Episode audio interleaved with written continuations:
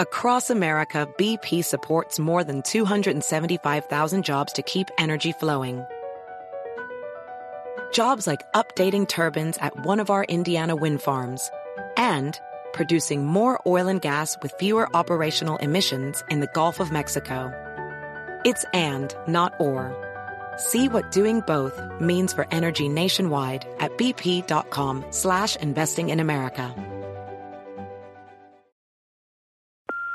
Hey mom, first things first, thank you. It's my one year anniversary of my decision to say, yes, I need help, and yes, I choose me. And that's the miracle. I'm lucky that the strongest person I know is my own mother. Love you, mom. Maxwell. Be that strong person who makes the difference. If your loved one is struggling with drugs and alcohol, reach out to Caron for a different kind of addiction treatment.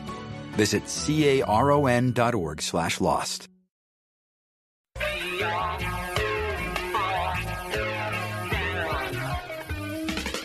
What's up, y'all? This is Tim Einenkel. Welcome to the library. Make sure to follow me on Twitter at, at kosher22. Also, check us out on www.rapstation.com. That's rapstation.com. We'll continue our conversation with J Zone. He's the author of Root for the Villain, Rap, BS, and The Celebration of Failure. Ideally, who's your who's the audience for this book? The audience, uh, I can't say an age really, but it's I can't say an age. I mean, like a lot of if you were like raised in the 80s and 90s, you'll you'll relate to a lot of it. Particularly if you if you if you're from you know the New York or the tri-state area. I mean, and if you weren't, if you were a hip hop kid, if you were watching MTV Raps in the 80s and 90s, you know, you, you know, you used to buy your CDs and they came in cardboard long boxes, and you have to pull the CD out of the long box, and you save the long box and put it on your wall like a poster. Nice. You know, like, you know, you you um, you remember some of the turmoil of the '80s, how New York was like this this like cauldron of racial tension, and the Reagan administration and the Bush administration, and you know, Dan Quayle misspelling potato, and like all this stuff you know, from the 80s and 90s. I mean, it's really a lot of it takes place in that era, and then the stuff that takes place in current in current times takes those values and tries to apply them in a new world, and then I fail miserably. you know, like talking to a girl who's a little younger than you can be disastrous because she wants to text, and I'd rather meet you and talk. Right. You know, so there's like there's like a communication, diff, you know, there's there's a problem with communication. So you know, I mean, if you came up in the 80s and 90s and you're kind of like, you feel lost in the current world, or you're like a hip hop fan, a record collector, you're into like funk and stuff like that, if you're like have an old school, no nonsense, don't waste my time mentality, you know, and you appreciate the unappreciated, you know, you, you can appreciate things that people don't normally talk about. If, if you're not averse to like foul language and really strong opinions, because I do use those. um, you, you know you might find you might not relate to everything, but you'll find something in there to to relate to.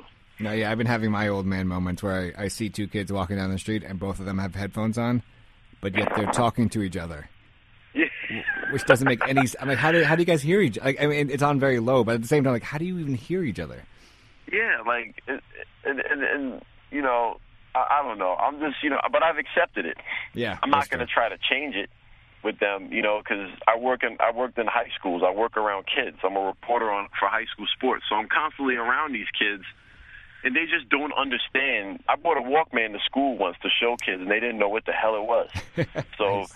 you know, like I don't blame them. That's just their they have their time, we had ours, and and that's it. But I'm writing the book for people who are in my time who feel like they have nothing to read and relate to, and hopefully some of the stories and opinions will be shared by you know people who feel like kind of lost because media doesn't cater to us. Media caters to 18 to 27. Right. You know, so when you're over 30, you know, like there's not that much for you, and when it is, it's like how to finance your mortgage. You know, how to put your kid through school. Like they're not talking about like, yo, remember when, Yeah. you know, you, you went to you know a school dance and did the Running Man, or remember when, you know, you used to get on the pay phone to call a girl. You had 25 cents, and you had four minutes to get her to come outside. And if you didn't have any extra change, the operator would cut you off, so you had to be real pimpish and slick. You, you know, it's like you had to be a master on the payphone to convince the girl to come outside. So like talking about stuff like that, it will like hopefully it just brings up you know laughs for people and some nostalgia and also makes them think. You know, the message is way beneath the humor and the brash talk. Like there's some messages hopefully that people will, will receive. I, rem- I, rem- I remember using uh, like one eight hundred collect to call my parents just to give a message what I was doing real quickly and hang up. Being like, yeah, yeah, because you you, you just you, you, and sometimes you get a little bit of change back. Yeah, exactly. Trying to figure that one out. Um, yeah, so you know, that's I mean, it, go ahead, go. Sorry. I look just a look at that era, you know. So I want to step away from the book for my last two questions. Okay. Um, you know, in college, I like I guess 2000, right? Uh, I I I I started rocking your track of Candy Razors. So I've always wanted to ask, what was the inspiration behind that song? It's funny you asked that, and it's funny that it's popular because that song I wasn't going to put on my album. Wow! Oh, wow! Um, what happened was my first album, Music for Tu Madre, was a senior project mm. for my college. I went to SUNY Purchase College, oh, nice. uh, and I had to do an album. Graduate had to be 45 minutes. Album was 42 minutes. I needed one last song, and I wasn't really trying to be a rapper, although I rapped on there. So I was just like, who can I get to? I was, so I just kind of had like that beat lying around. I was like, who who can rhyme on this? I was like, I can't really rhyme on this. So I gave it to Huggy, mm. who was uh, on who I'd been working with, and he was like, all right, I'll get on something. And he called me. He's like, yo, you know, his friend uh, Kobayashi was a friend of his. I knew him too. He was like, Kobe wants to get on it, and he's got his friend Trip from college up for Thanksgiving break. Can he get on it? I was like, yeah, I don't care. I just need four more minutes for my project. you know, and it was like I got to hand this in like December 14th, and they were like, no, we'll, we'll be up there. You know, the end of Thanksgiving break, record it, and then you can mix it and hand it in. I was like, all right, cool. So you know, they came up and did it. I mean, they were rhyming about you know different things, but I, I wasn't. To be completely honest, like I didn't really know. I wasn't really that you know aware of what what was. I mean, I knew what they were talking about, but it's not like I was like reading and studying the same stuff. I'm like, yeah. I was just kind of like, okay, they sound dope. The lyrics are good. The lyrics are dope. Beat is good. Okay, sounds good. I got to hand this project in. you know, so I handed it in, and then when it came, when I made the cassette and was giving it to people, everybody kind of liked the song, and I was like, wow, that was kind of just to meet a requirement for you know for my project. and when I was going to press vinyl, I wasn't going to put it on there. Oh, but people kept saying like, "Yo, I like that song," so I was like, "All right, I'll put it on the vinyl," and then it wound up being the most popular song on that record. Mm. You know, so that and I'm not even on it. I don't right, rhyme right, on it. Right. I just did the beat. Right. I mean, I, the, I think I, right away. I mean, the, the, beat actually just blew me away, and then kind of rhyme. You know, I think with with a lot of music, beats are you know primary, and then secondary is the lyrics. Right. And that was like one of the things that kind of blew me away was just like the beat, and then the rhyming on it was pretty remarkable as well. Right. Thanks. Yeah. Yeah. So it was it was really by accident. It was you know that sometimes they say in music like things that are accidental wind up being your most biggest successes. So. Right.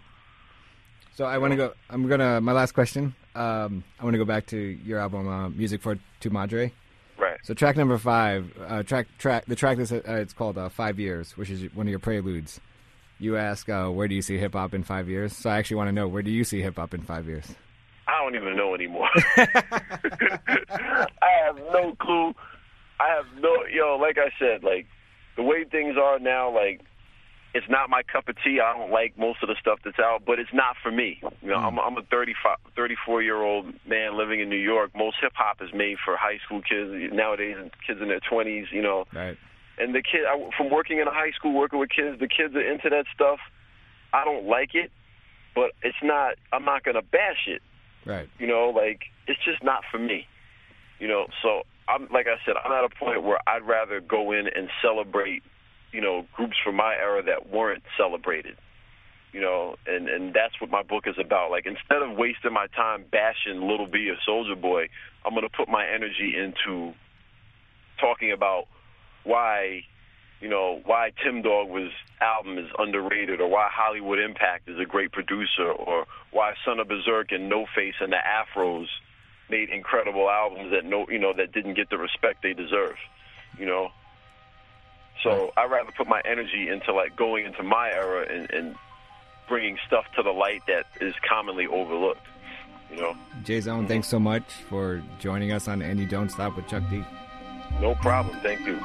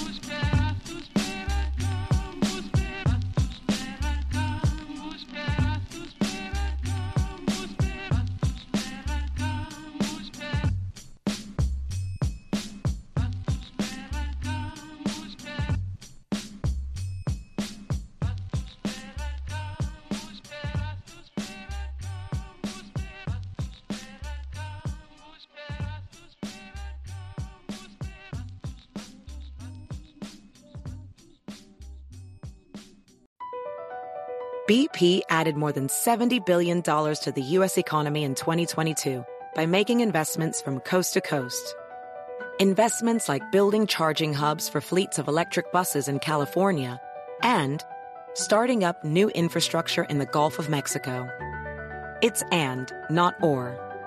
See what doing both means for energy nationwide at bp.com slash investing in America. Meet Stacy. Stacy's on the hunt for a new pair of trendy glasses. Call me picky, but I just can't find the one. Luckily for Stacy, Walmart Vision has virtual try on. Now she can try on hundreds of frames virtually, then upload her prescription and get new glasses delivered right to her door. Really? yeah, really. Well, the hunt just took a turn for the better. Buy your next pair of glasses with virtual try on from Walmart. Welcome to Easy Eye Care. Welcome to your Walmart. Restrictions apply. See walmart.com for details.